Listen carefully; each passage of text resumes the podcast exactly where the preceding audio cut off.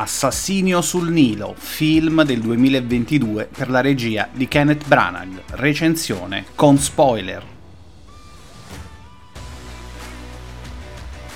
Scena prologo. Durante la prima guerra mondiale, Poirot è un soldato dell'esercito belga. Per merito del suo genio intuitivo, la manovra per riconquistare il ponte preso dai tedeschi è un successo Tuttavia non riesce a salvare la vita al suo capitano, che muore per aver attivato una trappola esplosiva.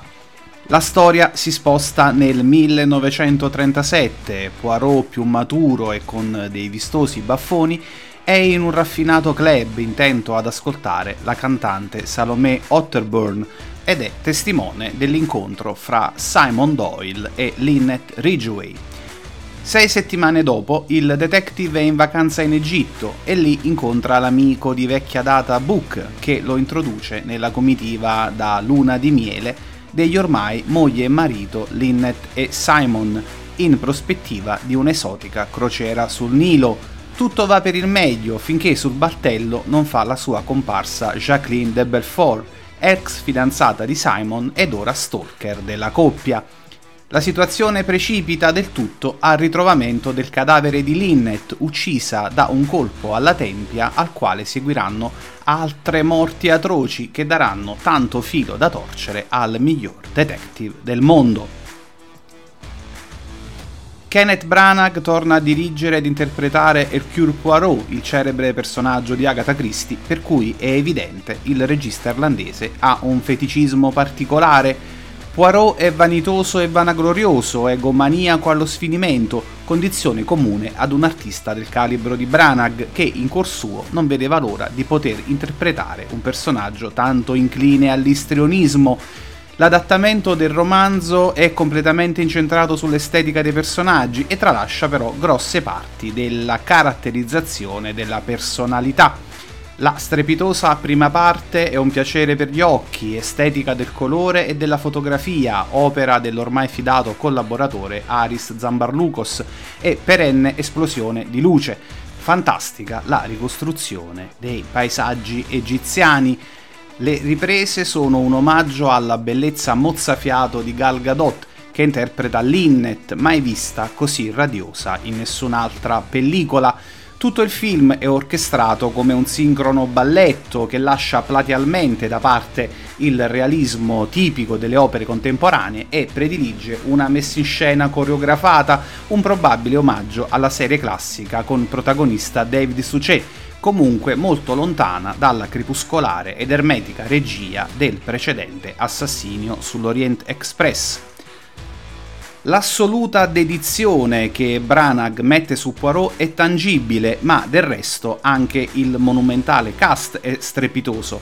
Annette Bening, Armie Hammer, Rose Leslie sono l'essenziale quinta che regge il palcoscenico. Emma Mackey sfoggia un ventaglio di emozioni estreme da richiamare l'applauso a scena aperta. Promemoria per l'ascoltatore, è un film giallo, quindi mi è d'obbligo ricordare che d'ora in poi ci saranno spoiler. Se siete ancora qui significa che non è un problema e quindi si procede. Mentre la prima parte del film si prende i suoi tempi, la seconda procede troppo spedita e dall'assassinio di Lynette Ridgway le cose diventano un po' confuse il diabolico piano degli amanti Simon e Jackie sarebbe perfetto se non fosse che un lungometraggio deve pur terminare e la pletora dei personaggi è troppo numerosa. L'ingarbugliata vicenda che ruota intorno alla 22 mm da borsetta è davvero di difficile ricostruzione e la narrazione della storia non è che sia a favore dello spettatore detective che vorrebbe risolvere il caso prima di Poirot, anzi sembra davvero che ci sia qualcosa che non va nello svolgimento della trama. Se il primo omicidio non consente di collocare il colpevole sulla scena del crimine perché effettivamente non lo si vede, col secondo qualcosa in più si può afferrare se si osserva attentamente Book e il suo abbigliamento, ma anche qui, mancando visivamente i tasselli dal primo delitto, è impossibile ricondurre a sospetti che non siano una scommessa. Alla morte di Book si inizia a storcere un po' il naso, prima perché le armi a bordo iniziano a comparire alla bisogna e poi perché la collocazione degli oggetti pare non avere un senso logico.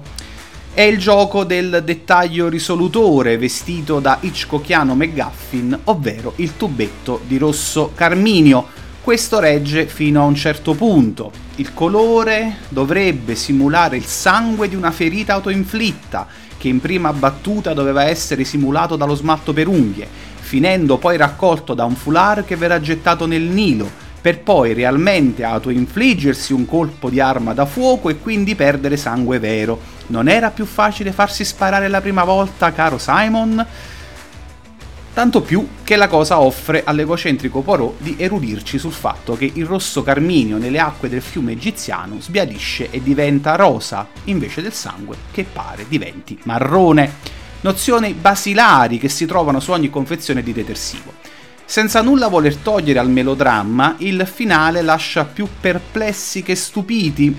Per tutto il tempo si fa riferimento alla pistola 22 mm come ad un'arma giocattolo, un gingillo per signore, davvero poco efficace, atto più ad intimidire che ad offendere.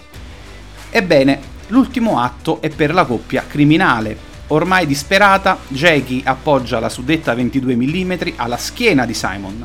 Esplode un colpo che trapassa ossa, muscoli, organi interni, adipe e pelle di Simon per conficcarsi nel suo corpicino esile ed uccidere entrambi all'istante. Un colpo di 357 Magnum avrebbe fatto meno danni. Alla fine il body count sale a 5 che vengono fatti sbarcare fasciati di tutto punto come le mummie dei faraoni. Seguendo la logica della narrazione della pellicola, ora sulla piana di Giza ci dovrebbero essere 5 piramidi in più, ma sono dettagli. Battuta top del film Poirot chiede ad uno dei personaggi, il dottor Windlesham, interpretato da Russell Brand, se avesse intenzione di tornare a Londra una volta sbarcato. Il dottore dice testualmente che non vuole tornare in Inghilterra, ma che andrà a rendersi utile in Africa. Qualcuno dica al dottore che in Africa c'è già, non deve nemmeno disfare le valigie.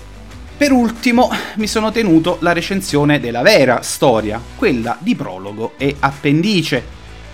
La scena ambientata nelle trincee della Grande Guerra è la migliore quanto a impatto narrativo. Il capitano del plotone asserragliato riceve la lettera con gli ordini, l'attesa dei soldati dipinta sui volti degli attori è spasmodica e bellissima e descrive in pochi fotogrammi uno degli aspetti atroci della guerra. In questa sequenza Poirot viene ferito al volto dall'esplosione, che sarà motivo dei suoi iconici baffi, consigliato dall'amore della sua vita, la crocerossina Catherine, che perirà nei tumulti della battaglia. Nelle sequenze finali, Hercule è tornato nel club dove ha sentito cantare Salomè, al cui fascino si è da subito dimostrato sensibile. Sapendo di trovarla lì, si gira a favore di camera e i baffoni sono spariti, le cicatrici adesso sono ben visibili. Dopo tanto rimpianto è finalmente deciso a far cadere la maschera e mostrarsi alla donna di cui è innamorato. Difficile valutare male un film girato con tanta cura, si aggrappa ai tre ciacchini per il valore assoluto delle immagini, dell'estetica del bianco predominante e le meravigliose ricostruzioni la storia è sorretta dal carisma indiscusso degli attori, ma la sensazione è di troppa apparenza e poca sostanza, aspettando un terzo capitolo che possa aggiustare il tiro e mostrare al mondo la vera grandezza di Hercule Poirot.